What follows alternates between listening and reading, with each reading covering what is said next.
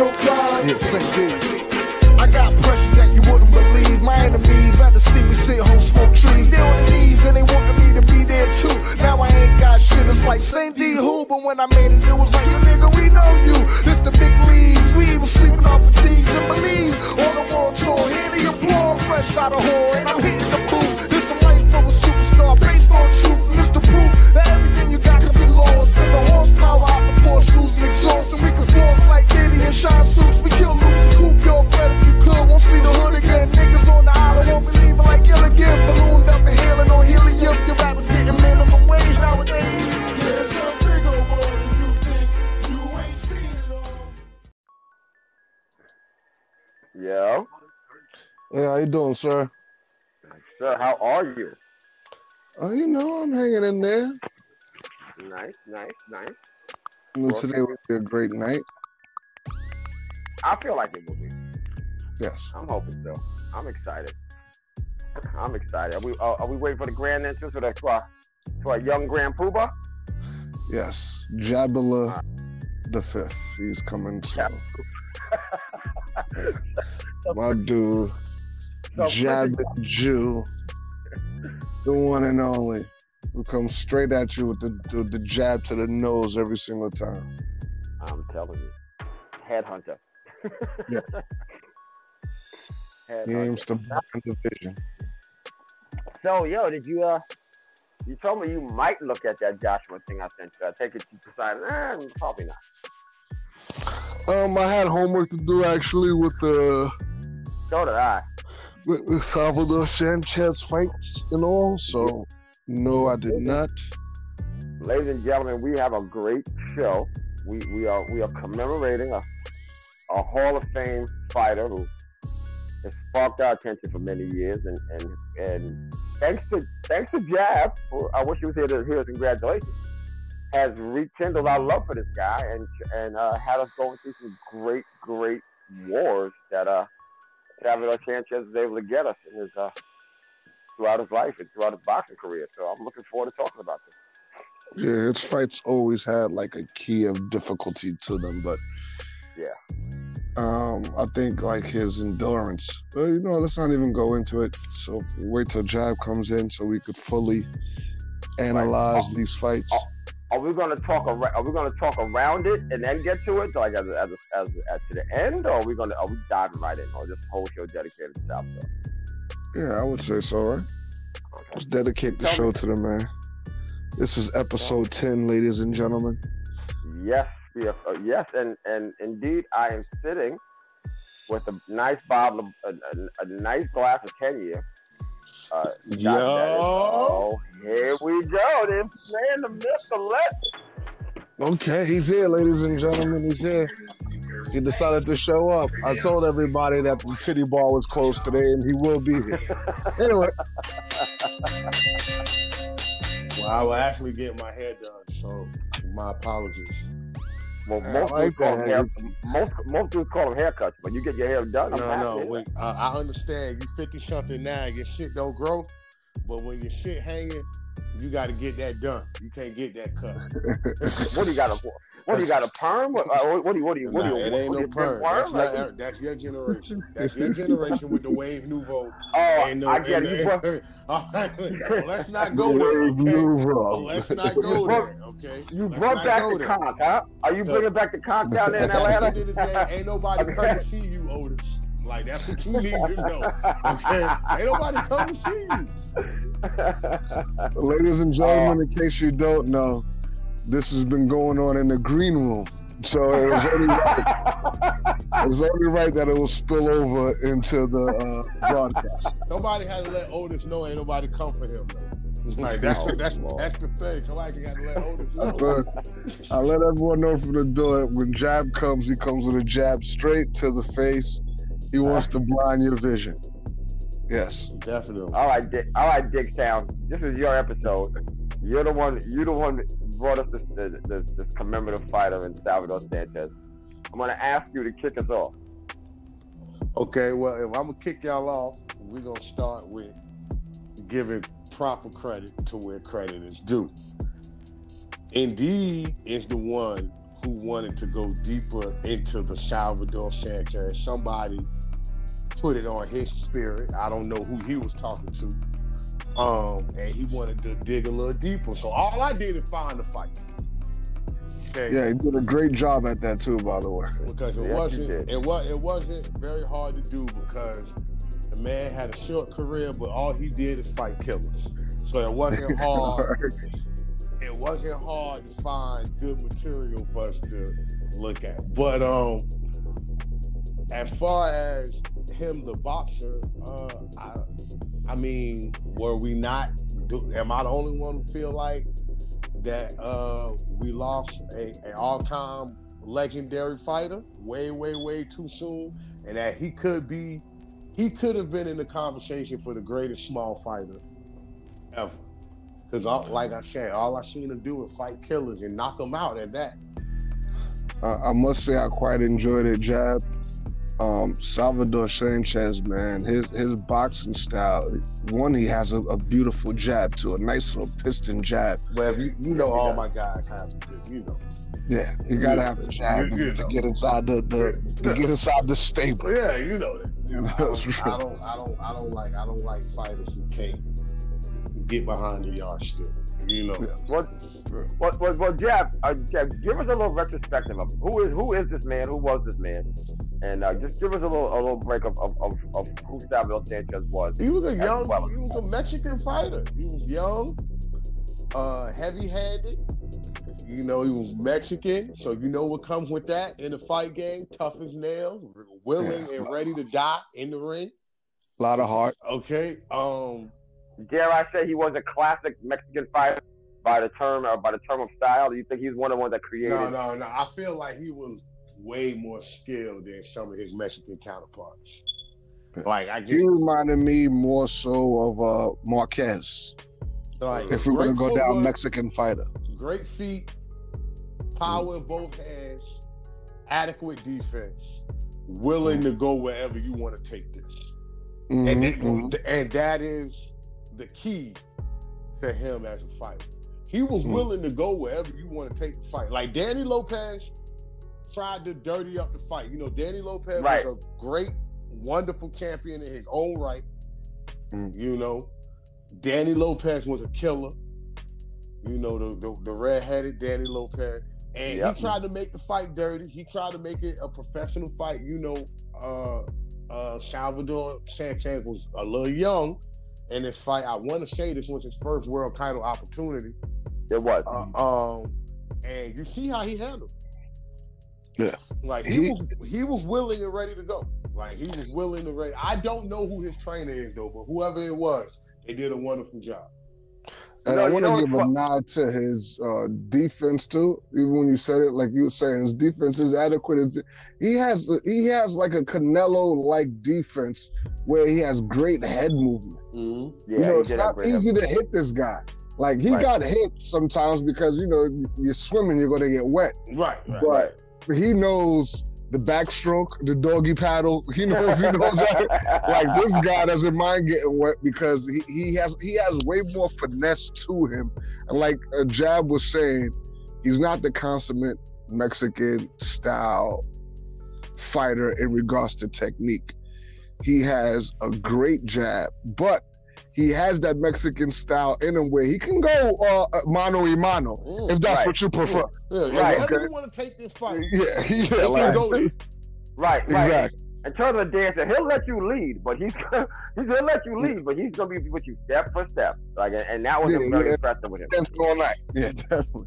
Okay, gentlemen, what do you think was his most impressive win? Was Lopez an impressive win? Was Azumah? To me, it was Azumah because of what? See, the thing is with Salvador Sanchez, you got to realize, okay, he was the undisputed welterweight champion of the world. But during his reign, he defeated the next three welterweight champions of the world. Yeah. And he was like, Azumah Nelson, you got to literally put a bullet in him. Right. He did. That bullet was a right hand that landed in 13th round. Right. And 14, you know, actually. They won 14 rounds. Yeah, it was insane. It was the 14th round because I really thought the tide was going to turn. I thought Azumah was going to. I thought Azumah was going to walk away because I forgot all about this. As a matter of fact, I can honestly say I don't remember that at all. So it was really a gift that y'all gave me and making me watch that fight because I don't remember it at all, and I was just as pleased as if I would have seen it then because I really saw Azumah taking this home, and then I didn't. He was dropping Azumah. His power was way too much for Azumah. I think that was like the factor. Azumah couldn't hit him hard enough, and this guy was on you like white on rice. No, because Azumah, he was fine to him, but he couldn't. He couldn't hurt him. He wasn't bringing enough. He wasn't bringing enough. You know, he wasn't bringing enough. What a fight, though! Like, that Wilfredo Gomez fight, though, to me probably was the most impressive because Wilfredo came to get it, man. Yeah, I was like, the thing about that fight is. The thing about that fight is Wilfredo Gomez swears that he only trained 25 days for that fight and spent the whole 25 days trying to cut weight. That fight was right after his wedding. He was partying. He had to go. Yeah, he swears to this day. He said his only regret is that he never got an opportunity to get his rematch with Salvador Sanchez. He said that's the only regret he has in his boxing career. He said, wait. I'm sorry. You lost it. You're telling me, like the 1-2 on that is he during his supposed training camp he got married and only trained for basically 3 weeks of normally an 8-week camp. Yes, the wedding, the fight was signed. He ended up getting married, going on the little honeymoon, all that. Tried to get the fight moved. Don King wouldn't move the fight because the television time was already paid for. So he had the fight. 25-day cap. They gave us a classic. Yeah, Eddie took it. So, hey, I don't want to hear anything now from you, Alfredo. No. He said this during a interview during about a documentary that they filmed in the early 2000s. Like this is not long after the fight. Yeah, this is not something he came with in the midst of it. Hereafter, this wasn't right. This wasn't a post-fight. No, he just telling the story because you know Sanchez is no longer here to tell the story. Right. So he's just telling the story, like, you know. And I thought it was a great fight, man. Wilfredo Gomez, I feel you with that as far as like. You felt you probably had more that you could have done a better performance, but I thought, wow. You got a lot of props for me. And Azumah Nelson was already in my stable, but this solidified. This made me go like, this dude right here is one tough, not even only that, he made me go, okay, I get it now with these child warriors now. I see. So when Africa was pushing out now, like these kids, he was tough, man. Yeah, he was. He was 14 rounds of that? Looking at Salvador Sanchez's resume, like, you hard-pressed to come across a better resume and the number of fights that he actually fought. Yeah, that fight that he had against Wilfredo, when they were going at it, and the guy said, yeah, you know, I can't believe he's only 21. I said, what? I remember that. I was like, are you serious? This guy's 21 years old? with skills like that? Yo, Salvador Sanchez also... He gave me probably the best pre-fight entrance experience I've ever seen with the Marathi band. Yeah, that to me was by far. I've never seen in 40-something years. Never seen an opening to a fight like that. I've never seen a guy so excited. Huh? Okay. Yeah. Indeed. Remember when we picked that fight? I told you. This is going to be your favorite fight I ever picked before they even start fighting. Yeah. Dude. Oh, wait, was that a Gomez? Yes, that was the Gomez. Like, dude, but like I said, I watched a really great documentary about Wilfredo Gomez as well. And the lead up into this fight was like, obviously the fight would occur like 10 years before I was born. So that's like I wasn't there. Okay, so but I love the fact Kia is so right there because I just felt like I was in Spanish Harlem. Like,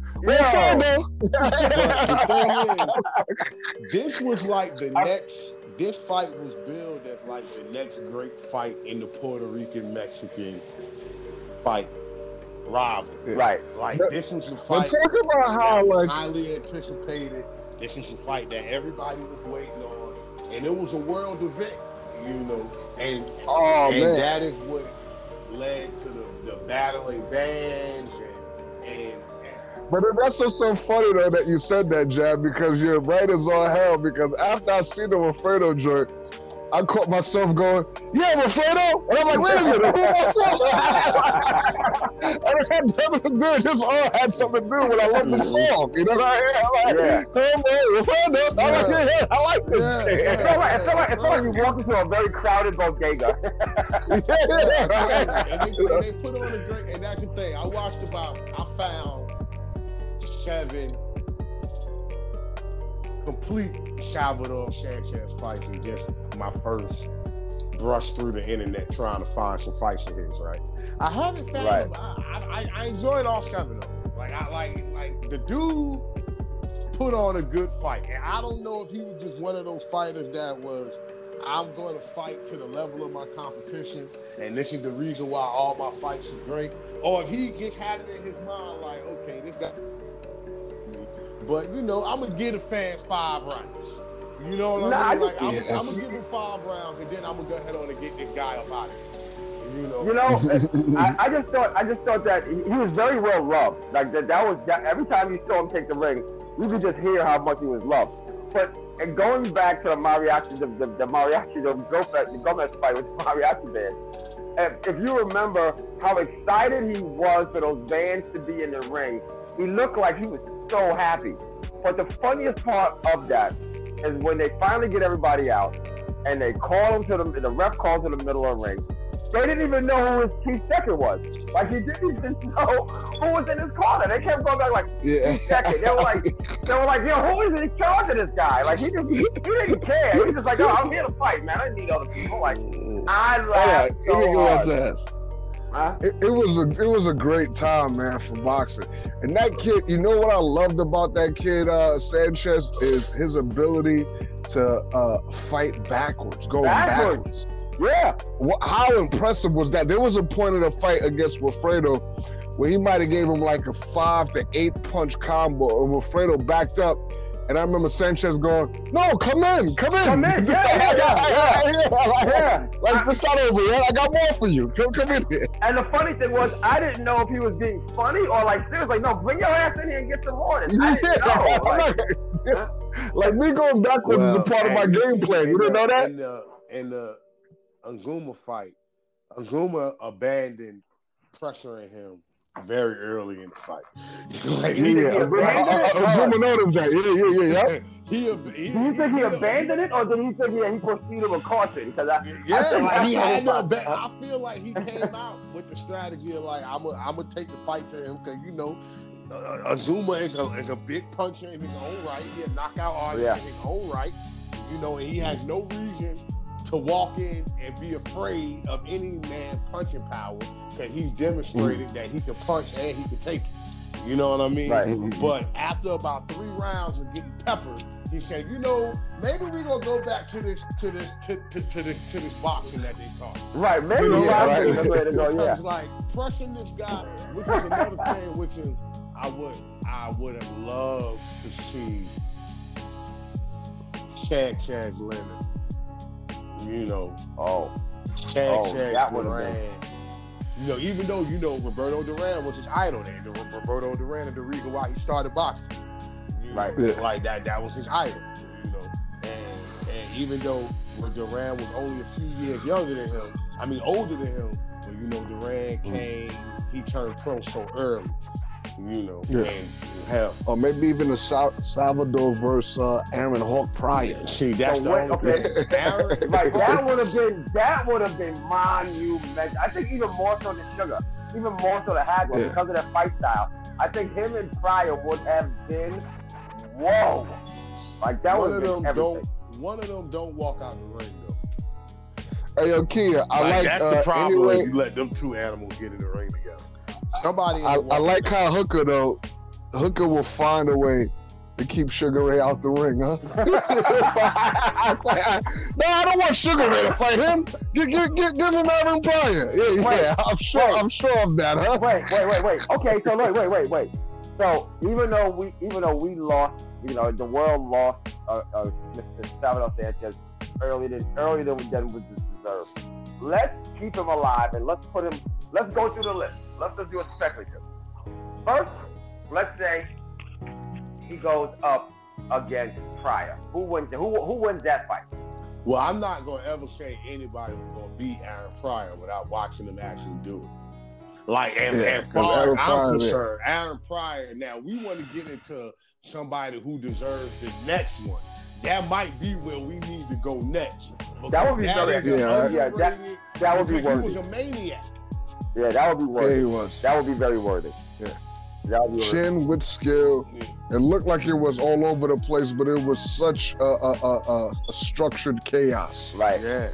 That's a good term. That's a very good term. Aaron Pryor and the dude that Adrian Broner thinks he is. A real live street dude who's a world-class boxer. Like, oh, my God. No doubt. You know what? That's the reality. My respect for you, Jab.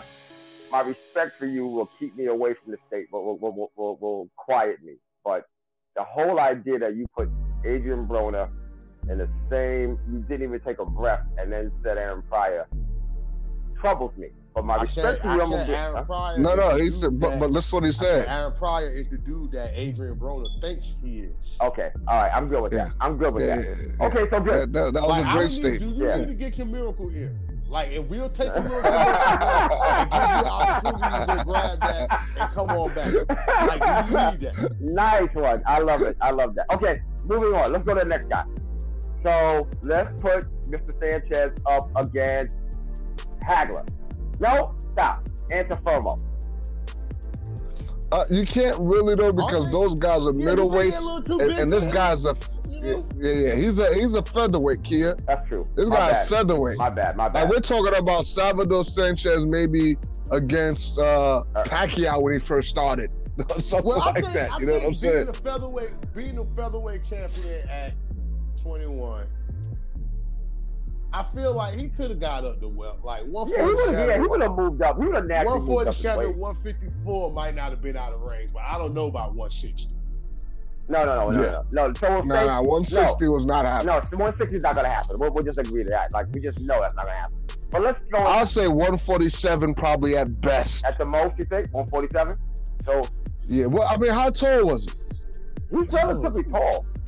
He looked tall. Yeah, right? He did look like he had height on him. Yeah, he did. I don't know. You know, with those old fighters, getting real accurate measurements is always an issue. But, so what year does that go up? What year does him and Gomez go up? Did anybody know if South Korea won 82, I believe. 82? I believe it was 82. So who was on top? So can we find out who's on top of the 147 at 82?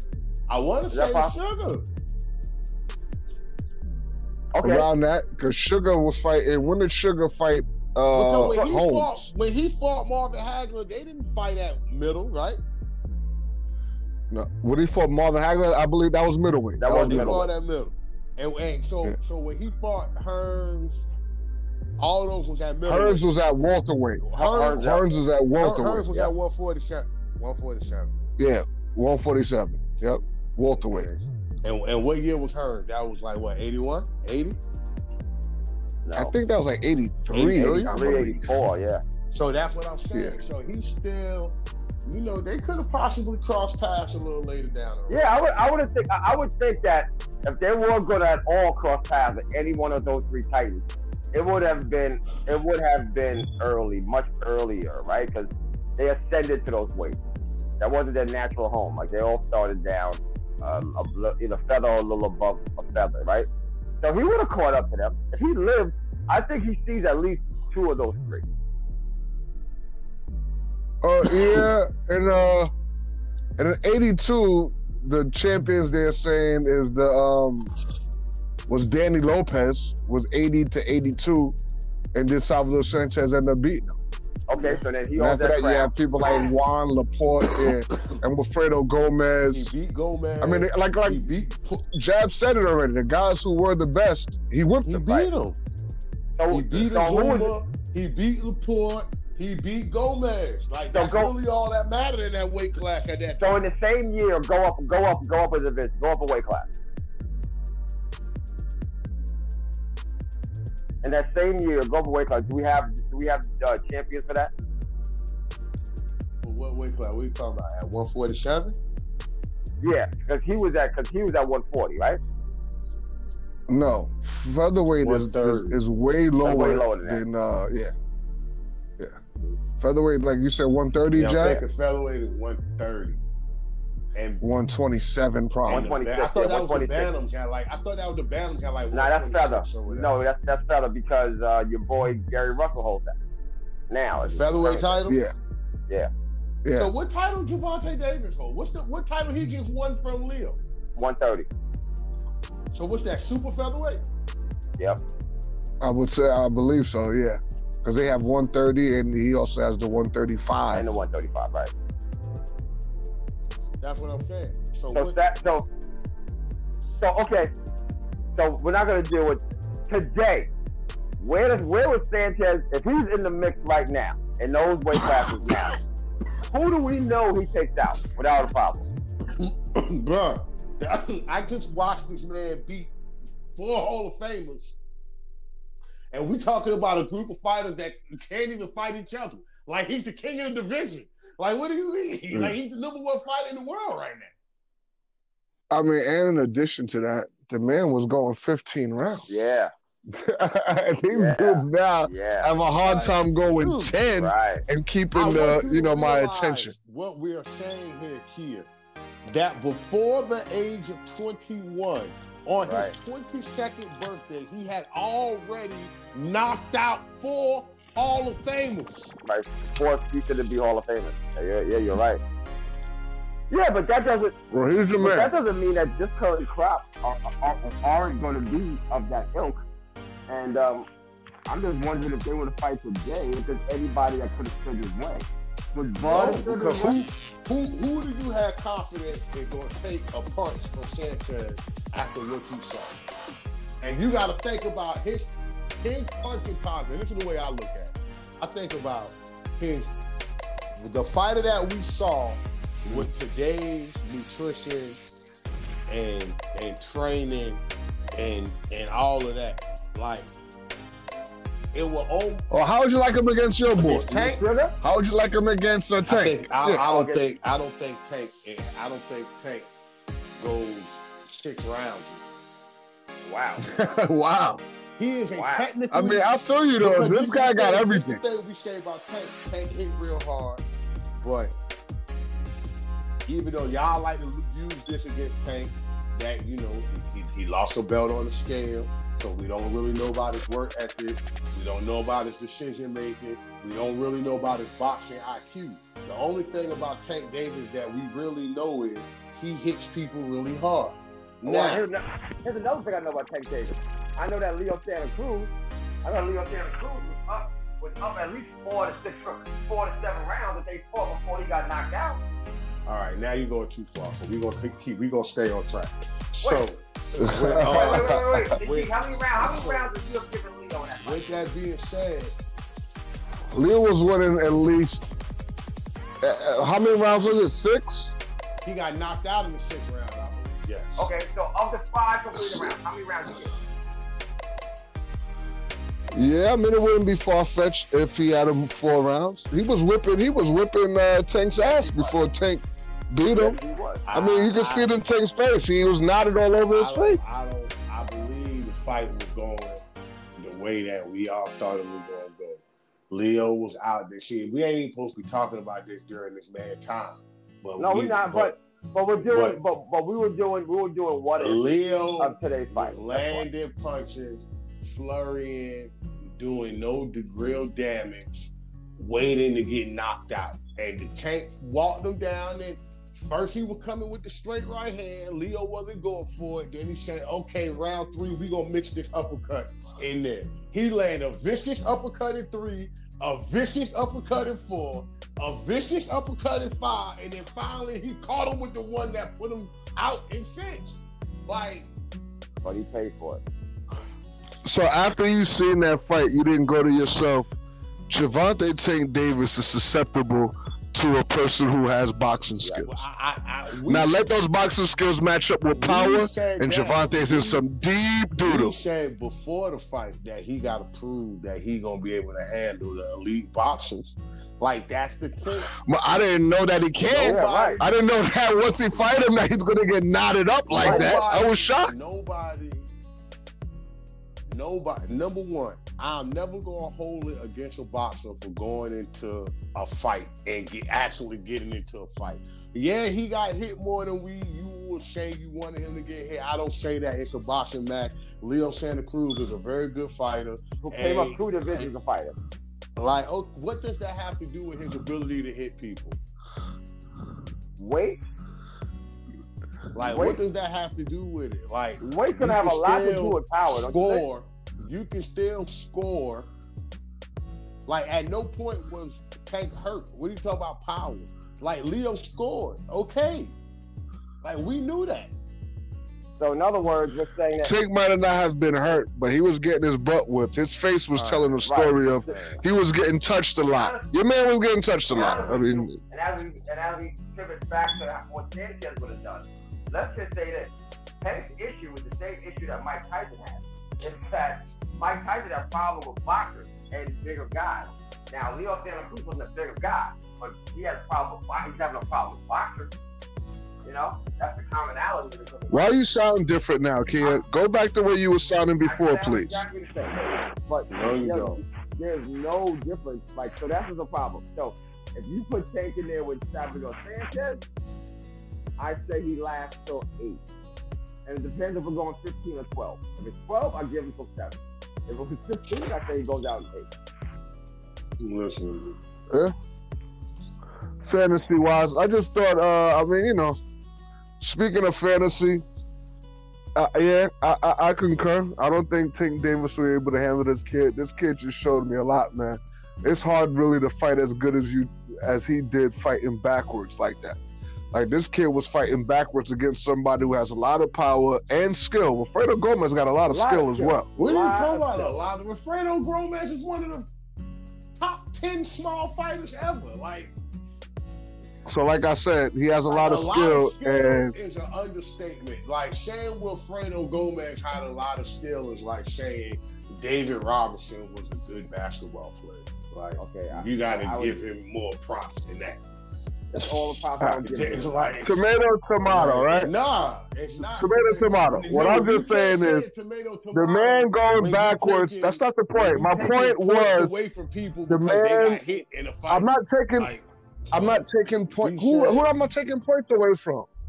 What are you talking about? I'm saying, like, come back to track, please. I'm talking about how Salvador Sanchez fought very great going backwards against a guy who's very skilled. That's what I'm talking about. What are you talking about? What I'm talking about is you can't say tomato when you're talking about the opposition, when you just got finished making the argument that Tank Davis didn't look good because Leo was hitting him during the fight.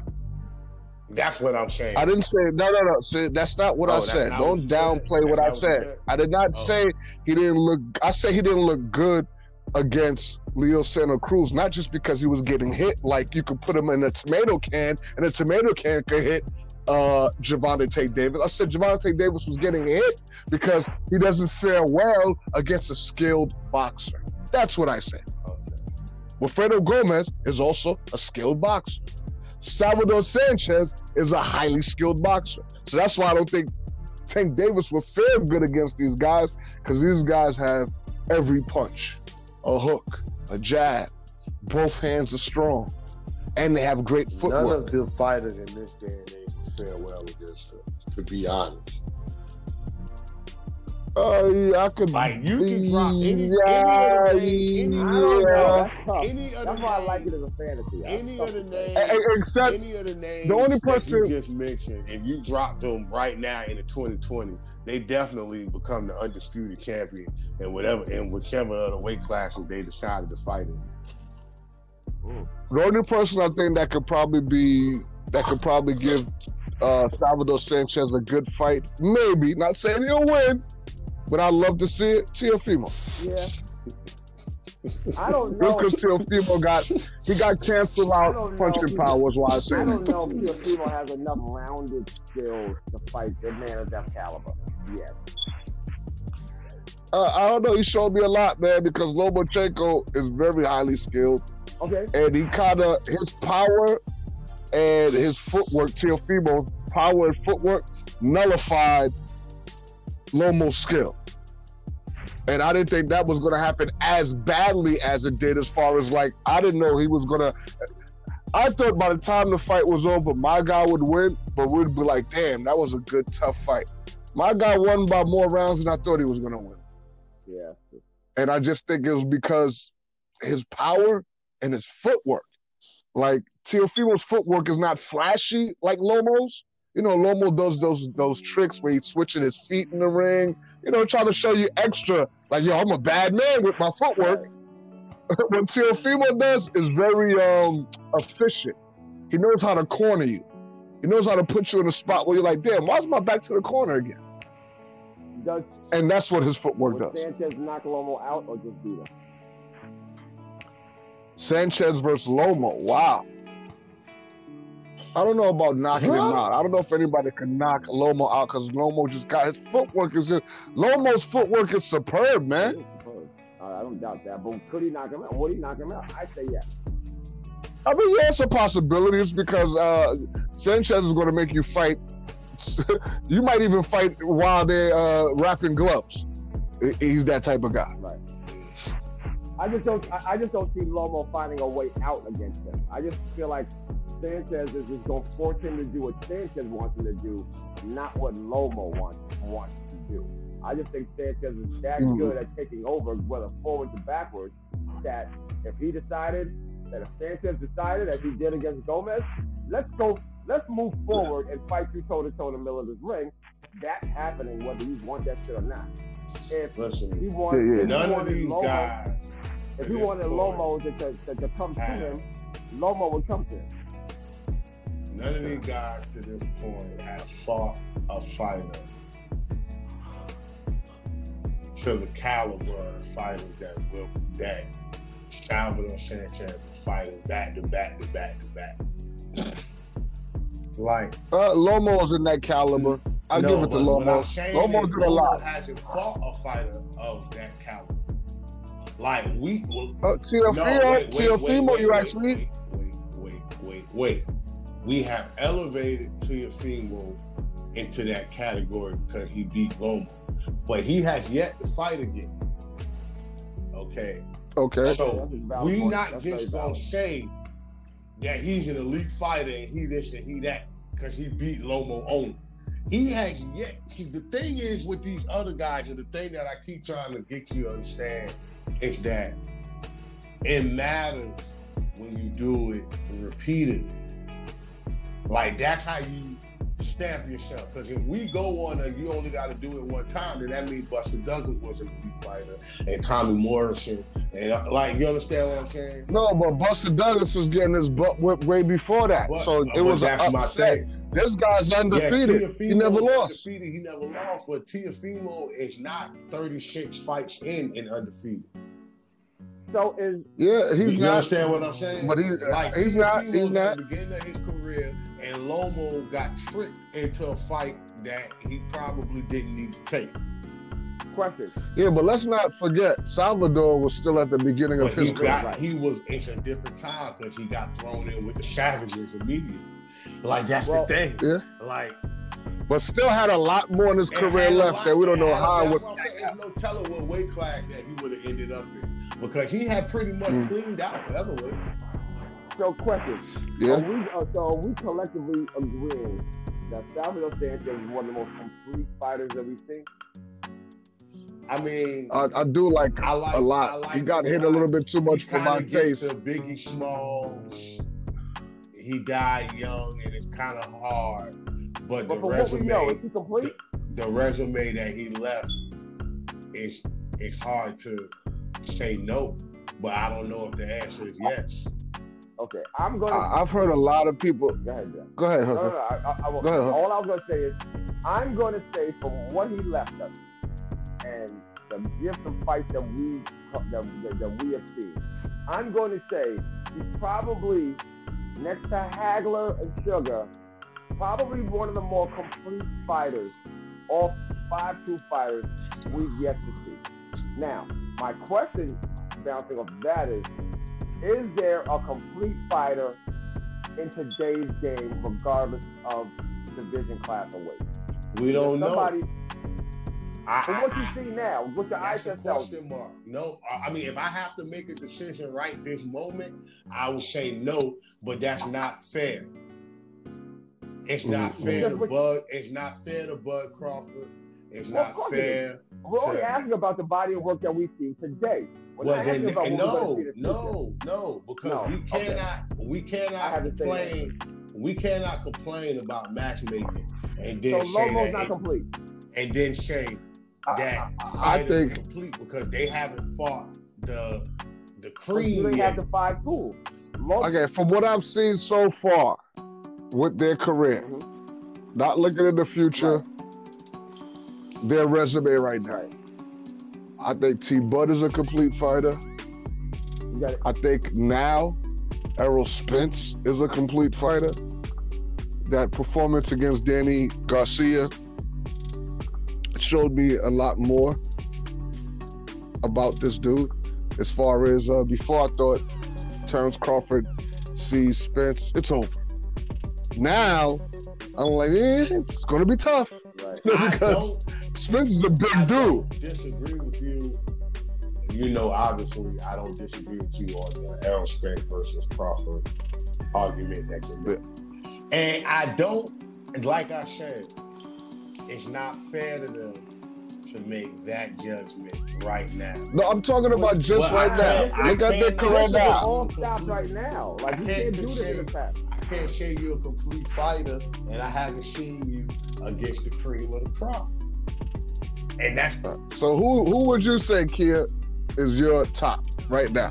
Can you say so, or you have the same theory as Jack? No, I don't know, because again, I'm answering the full question, which is from what we've seen to date. If everything stopped right now, we're judging now, the same as if we are doing with Salvador. As a complete fighter of the two that you mentioned, Spence and Bud, I say Bud's the better fighter, but Spence is the more complete. Of all of the fighters, really? Yes, of all of the fighters, I'm going to say the one fighter who's going to come off a loss that has had all five of the tools. Lomo had all five tools, and he got overcome. But again, is it possible for someone to be a better fighter and you're not more complete? Does that make sense? I don't know. I think so. Really? Yeah, because I mean, it's all about in-fight tactics now. Because if you're the type of fighter where you can only fight one type of way, but you also have the ability to make sure that every fight you fight is your kind of fight, then you're the better fighter. Right. But you might not be the more complete fighter. Your opponent might have more tools. Your opponent might be, you know, but you're a better professional fighter. Right. I mean, Leo Santa Cruz has a more complete fight game than Tank does, but you can't enjoy that uppercut. Yeah, Tank makes fights go the way he wanted to go.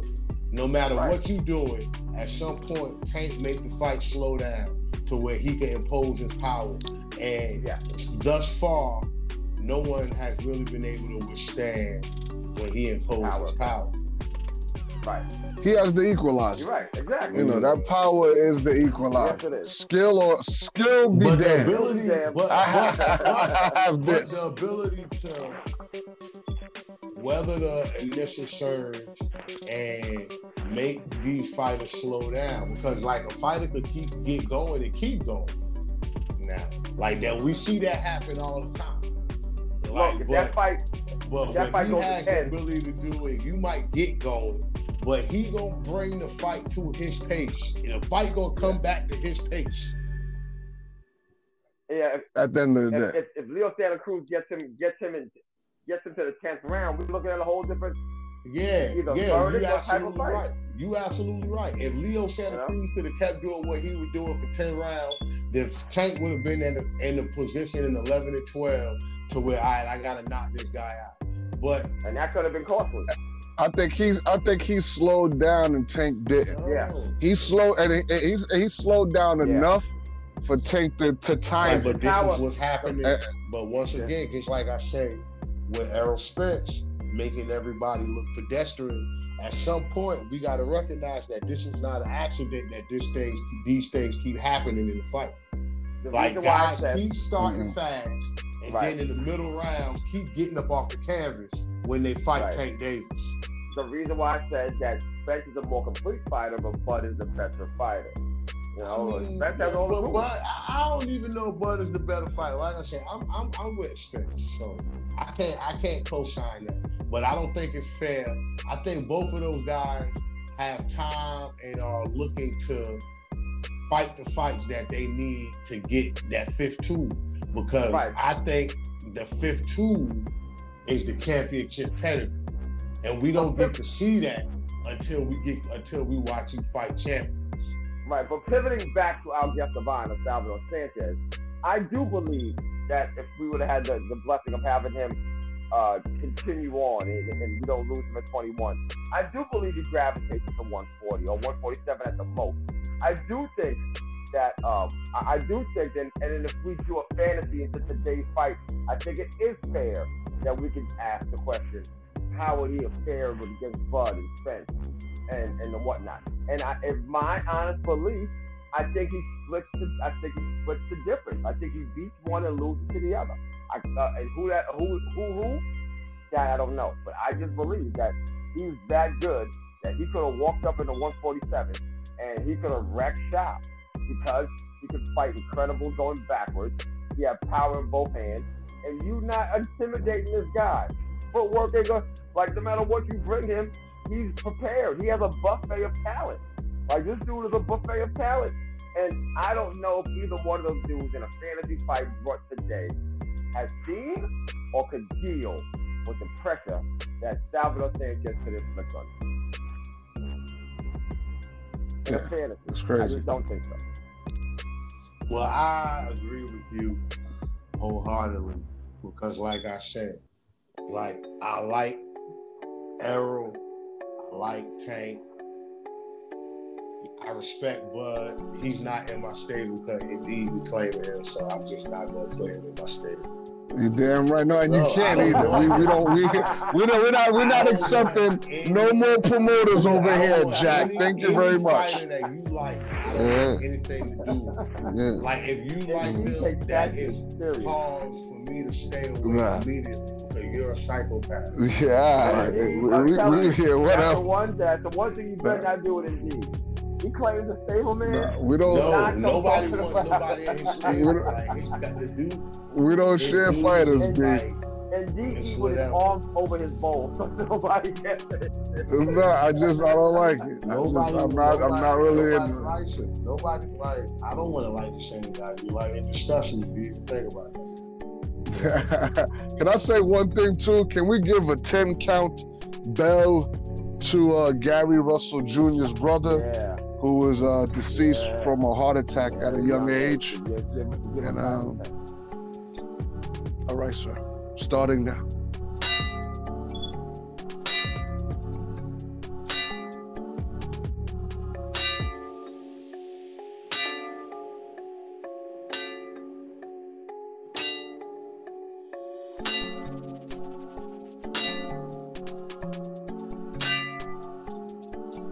Rest in peace, young soldier. So, we talked about we didn't talk about it on air, but Gary Russell Jr. to me was boxing. A guy that talks trash, loves to back it up, and nobody wants to fight. And I think Gary Russell Jr. would have fought a great fight against Salvador Sanchez. I just don't know if we come up with it. I can't allow you to keep pushing that narrative that no one wants to fight Gary Russell Jr. That is yet to be seen. We don't really know what's going on in the background, and if Gary Russell Jr. is just not taking the deals and making it seem like the deals are just they're not good enough for him. Who knows? We don't fully know that. Well, he got to fight soon. And don't forget, you can't just hold a belt without. You only hold a belt a certain amount of days without taking on the fight. So he's got to fight soon. I didn't want to make Jab's point for him, but I think it's a great point and it needs to be said. If you want me to say it for you, Jab, I will, but please, you have the floor. Take the shot, fuck somebody up. That's it. Bottom line. You know what? Bottom line. If you think that no one wants to fight you, then you might have to take a loss payment-wise, so you could get it on the double back. Who should he do that with? You'll get it back. Whoever. It can't be somebody notable. I think, Bobo, I'll narrow it down for you. Do it with Tank. Nah, I'm not. Do it with Tank. I take a money short with Devin Haney. I take a money short. Why? Why? Devin Haney hasn't done enough even really for you to take a money short for Devin Haney. Yeah. Like, he doesn't earn that. The man's been champion longer than Devin Haney's had a career. So what you're saying is, take a short. So in other words, you're saying like as much as like 80-20 just to fight it? Take a short where the next time you fight, you'll get the payment you're looking for. Because let's say he beats Devin Haney the first time and he took a short, somebody might not even want to see the rematch. There you go. Like, who cares? There you go. But you fight Tank Davis and you beat Tank Davis, they're still kind of the A-side still. So you can like a little rematch built in. They're going to want to run that back. Yeah. They're going to want to, and they got the pockets to do so. They're going to want to run that back. And then so you take a short against Tank. You can do that. Short. And that's the bigger fight. Almost short. Not Tank. Tank is the golden, he's a golden goose. You don't take that short. You take a short against a Lomo on his comeback. Lomo already whipped his ass one time. You might not be so anxious to fight. Yeah. First of all, split decision. And if you're going to hold the belt, and Lomo lost all of his, I believe it was a majority decision. Okay. Either way. But we can go look back if you want to. We're still talking about a guy that's beltless while he holds a belt, and he's a known-name fighter, and you're getting a rematch. So take it short to fight somebody that has something to prove, so then when you get to Tank, you're worthy of that money. But why take a short against, and then one, beating Lomo ain't going to make you worthy, because Lomo's already just been beaten. It's already just been beaten. He's damaged goods right now. I'm damaged goods. That's one, right? Hold on. That's one. And two, he lost. He just lost. No, everyone wants to fight him now. That in boxing is not like, boxing ain't even like how MMA is, where you can lose and you'll still be okay. You're still in the fray. In boxing, you lose, you're looked at as you way back in the like right now. Danny Garcia is way back in the line right now. Okay, Lomo is actually way back in the line right now. So you're not going to take a shot against Lomo. Lomo, you can have it kind of even. You take a shot against a guy who's going to make you money even though you took a shot. Like, even though he took a shot against Gervonta Davis, the paycheck is going to be better than if he was to fight Lomo. And the pay-per-view share is going to be bigger. Can they definitely probably do more buys. Without doubt, there's a bigger story. You got DC versus Baltimore. You got the guy who's saying, I'm the veteran, and these guys are scared to fight. That's a way bigger story. And you lose against Lomo. Where do you go now? Now you got two losses against Lomo? Got his ass whooped by Teófimo Lopez. You lose against Gervonta Davis, okay. Like Leo Santa Cruz still got a career right now. People still wanting to fight him. Yeah, he's still viable. But Lomo? You lose against Lomo twice? I don't know how his neck feel, though. And Well, he's actually has the nerve to be asking for a rematch. He wants a rematch with your boy. He probably figured he could do something with that uppercut, but the whole thing is, if you made that move to cut that uppercut out, that straight right hand back in play. Like, you became vulnerable to the uppercut because of your tactic. I don't know. That right hand was finding its home. Was finding a home in those 5 rounds that Santa Cruz those 4 rounds of Santa Cruz was winning. They were finding a home. And no, but what Jab said though was dead truth, where he has a tell. Yeah. Because you could see on the replay in slow motion that Gervonta Tank Davis was waiting for him to do that. Yeah, he was. He was like. He's like, okay, this is what what I worked on in training camp is true? This is your punch that you love to get? Like, you like to eat these? Okay, here's 3, 4, 5 more. And that's the thing. And that last one, because the one in the 5th round, I thought he was going to go. But he just, it wasn't as accurate as the one he threw in the 6th. And he kind of, like, skidded off his forehead just a little bit. And he didn't quite catch him, but he caught him enough when he rocked him back a little bit or whatever. But the last one, he just put the torque on it, and that one was accurate. It landed flush, and it was bye-bye.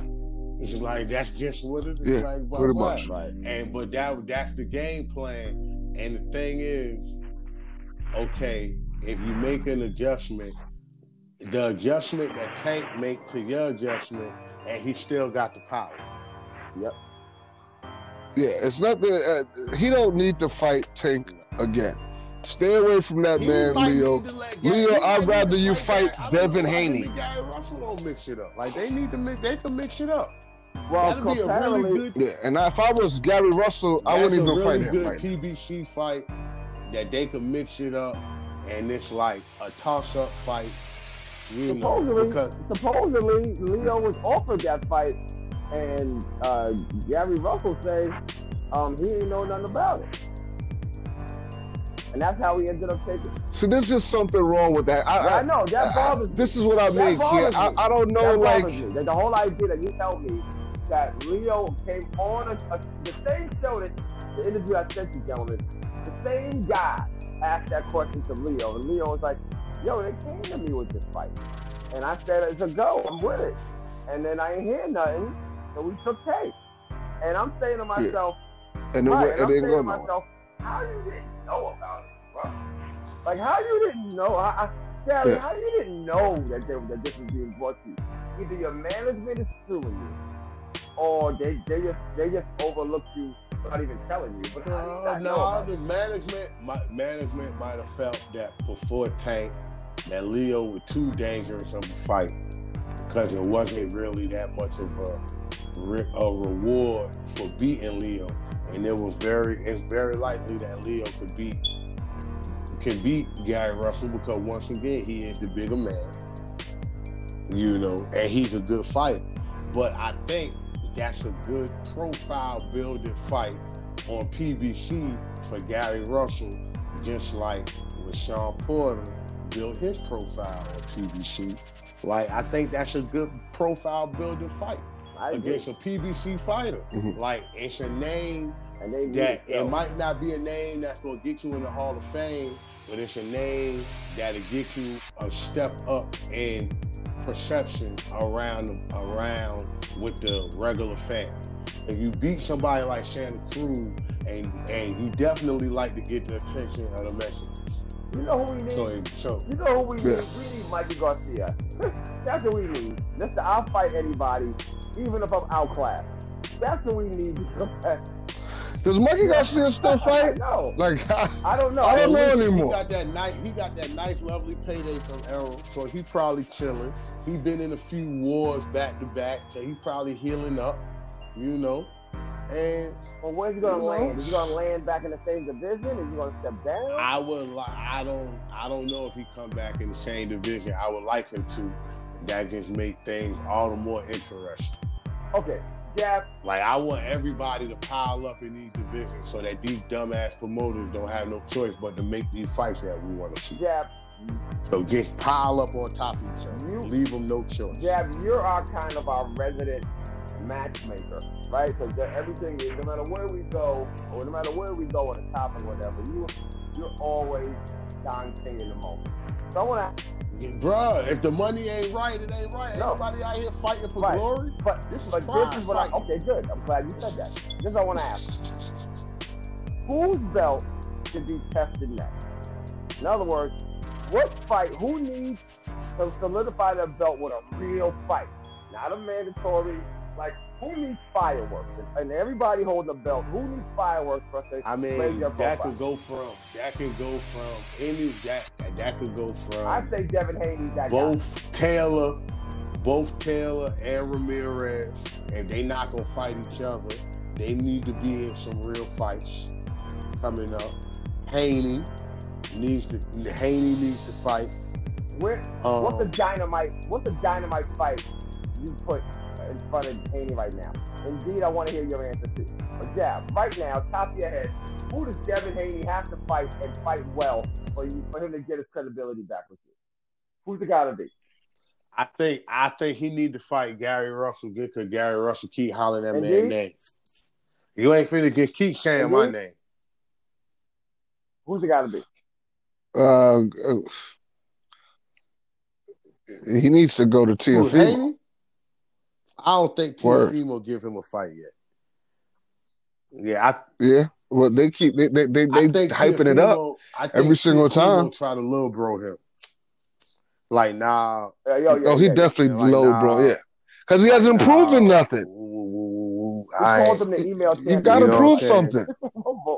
I think he need to fight Gary Russell. Gary Russell keep hollering this man's name. You bigger than Gary Russell. You claim to be stronger than Gary Russell.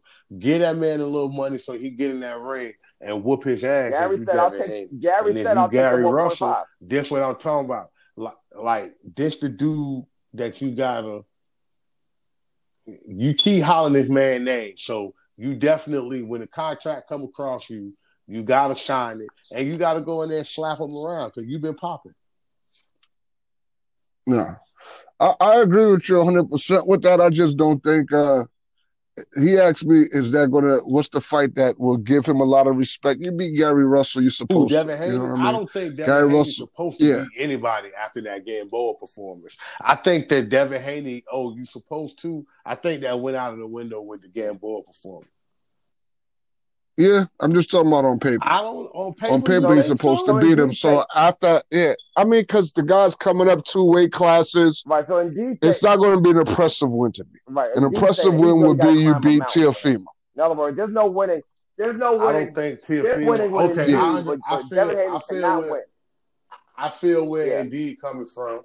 I feel where you coming from. Yeah. But once again, just like you said, with my Don King hat on. Man, if I Teófimo, ain't no money in me beating up Devin Haney right now. Let him marinate. No, that's not. See, you're not answering the question. No. Are we acting realistic? No, the question he asked you was, who does Teófimo have to fight for you to go? Yeah, who does he have to fight? Who does Devin Haney have to fight? Well, that's what I'm saying. He has that. Like I told you, anybody. Like, I just want to see him fight somebody real. Gary Russell, Teófimo, I don't know if that's a fight that, I don't know. I guess the game, I guess he's going to get my respect by going in there. But nigga, you don't really have a way for me to give you the respect that you want. You want to do that? Go fight King Kong, basically. Do that, and it's safe. Yeah, that's basically like, because it's like, I don't know. I'm not going to respect you. I guess I can't separate the fact that I think Teófimo going to whoop your ass from the respect portion. You want my respect because I don't think you deserve any. You're going to have to go up there and fight the big go out there and fight the gorilla. And if you can beat the gorilla, then I have no choice to give you respect. But you want it from me. Well, he don't got to climb now high to get my respect. I put it that way. He don't got to climb. We are talking about Indeed. As Teófimo to get my respect, because I would just like to see him fight a live contender to make this title like kind of like real. Because right now, you definitely a paper champion. That's why I can't argue with the email champ. I can't argue with that. Yeah, not at all. It's like part of the game where you have to really – I don't know. The way I look at it is you got to fight somebody for me to really give you that – yeah. You can't just fight somebody who's a couple of weight classes smaller than you and you're like, oh, look who I beat up. It's like, oh, okay. Teofimo, I hope he realized that, like, you got the belt now and you're not going to sneak up on nobody. Like, Lomo is the last fighter to underestimate you. Like, that's never going to happen again. So I'm really worried that Teofimo is going to get too high. Going to pull a freaking release and get a little too high on the hog and join these four belts. That's the thing. The thing about being undisputed, the thing about holding all four of those belts is how hungry can you stay? You know? That's really because if you think about it, he ain't got nothing to prove to nobody no more. Well, Teofimo should be very hungry because he ain't made no money yet. So he should still be very hungry because you the champ, but you like the people's champ. Nigga. You ain't got no paper. Fresh. You're fresh. You're freshly the champ. I want to see how hungry you are to retain these belts. Like, I want to see, and who do you pick to do that? Like, we'll know by his next opponent where he is. You know, because if he goes, let's say he entertains Devin Haney, what would you think of that decision? Would you think he's hungry? Would you think he's hungry, or he just wants the defense? No, I think I would honestly feel like if Teofimo fight Devin Haney right now, I would really feel like he cherry picking a little bit.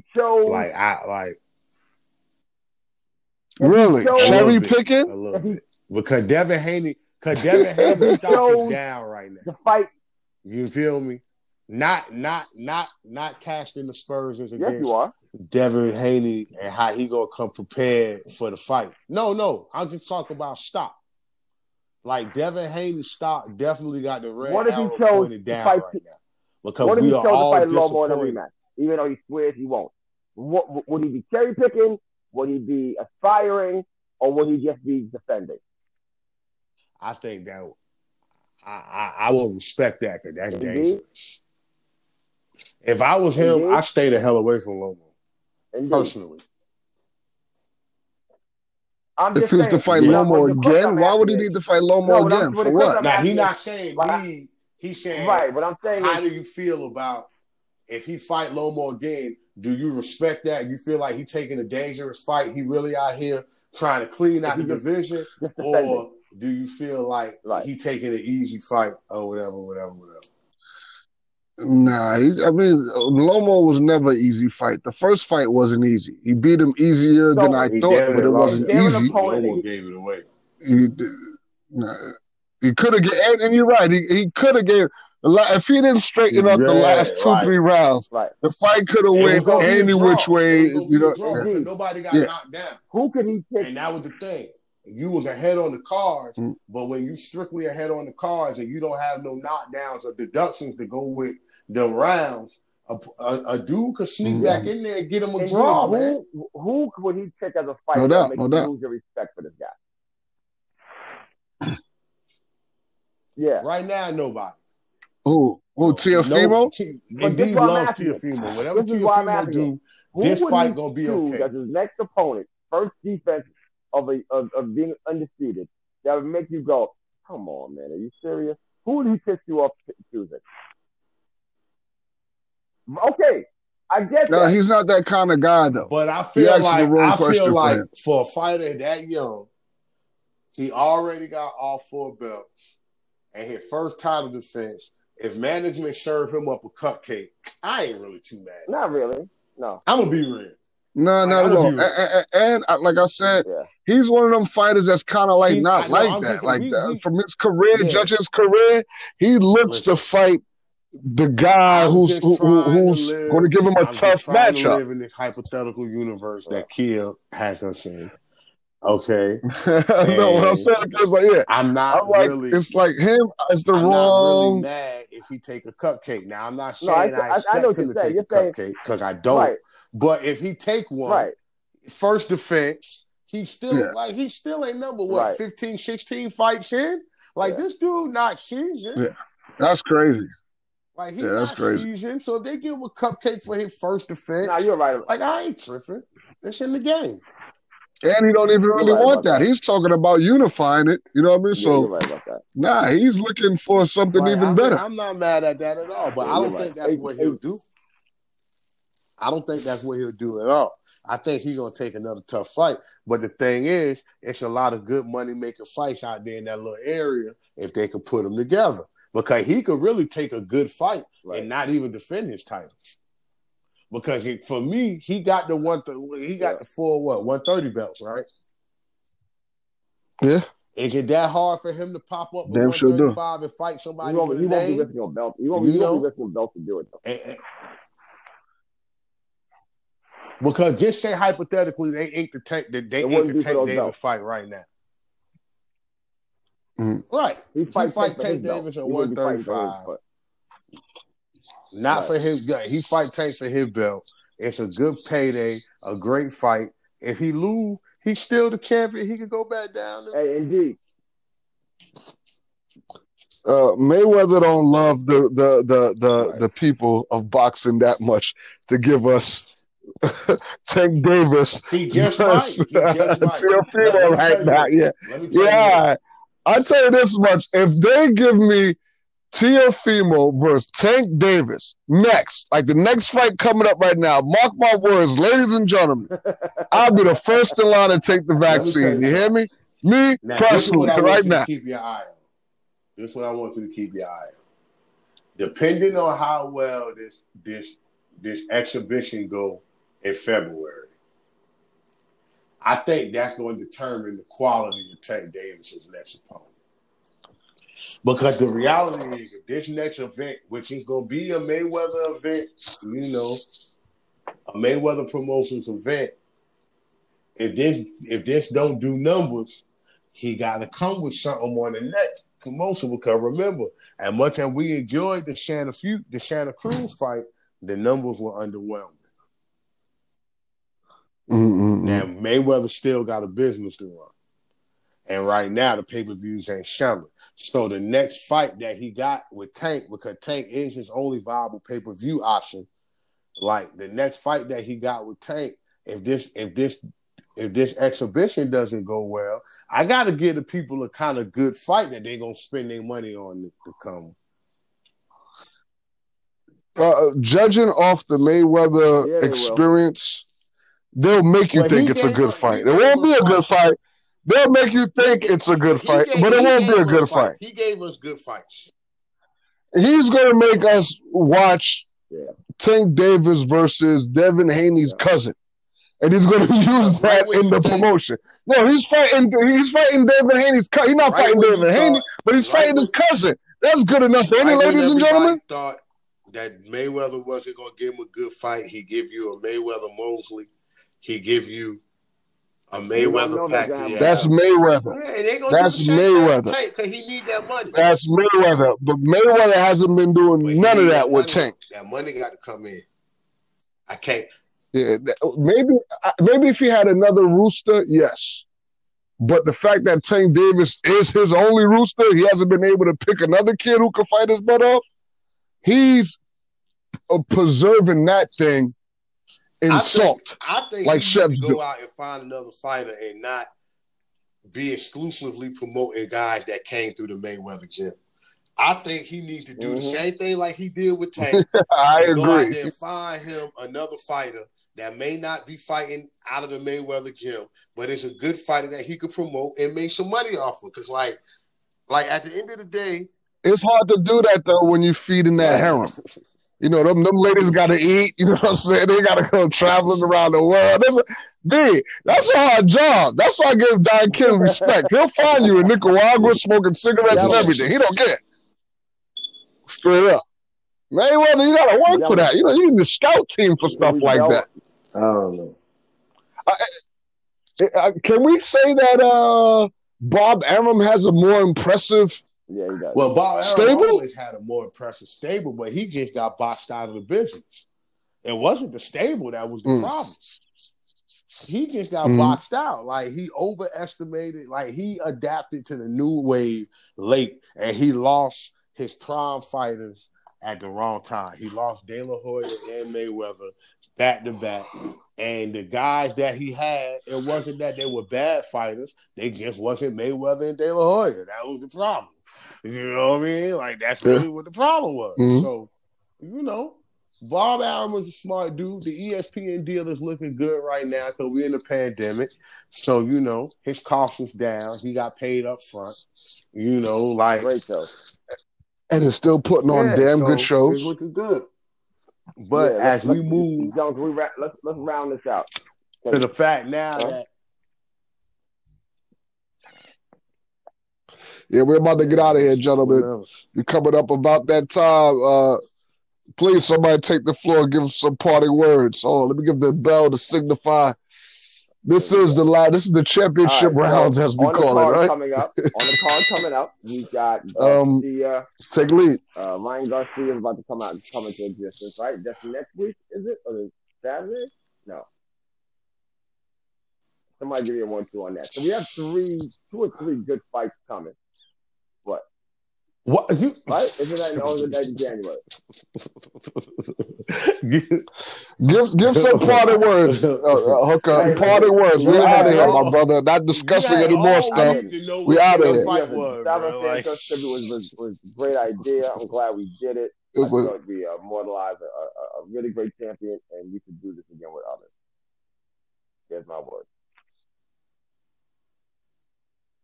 Yes, thank you, sir. Jab. Give your final 1-2, why don't you? Man, I hope everybody have a Merry Christmas. And that's really all I'm on right now. The show is good as always. I enjoy watching the fights, whatever. Y'all just have a Merry Christmas, man. No doubt. Spend some time with the people. Yes. I'd like to tell the fans of Jab Jab Hook, thank you for tuning in. This could be the last episode of this year. Being that, well, actually, I'm sorry. No, we still got one more week to go. See, I don't even know that it was Christmas this week because I don't celebrate it. But apart from that, COVID has made everything obsolete. But I want to say thank you, gentlemen, for this show, for the whole genesis of this show. We're having a great time, but at the same time, we're enlightening the fans on our perspective of boxing. And Jab, thank you again also for the suggestion to give Salvador Sanchez his roses. And thank you also for the research, Kia. Thank you for your perspective on the situation and adding your flair. Gentlemen, absolutely. Onward and upward to a better show next time.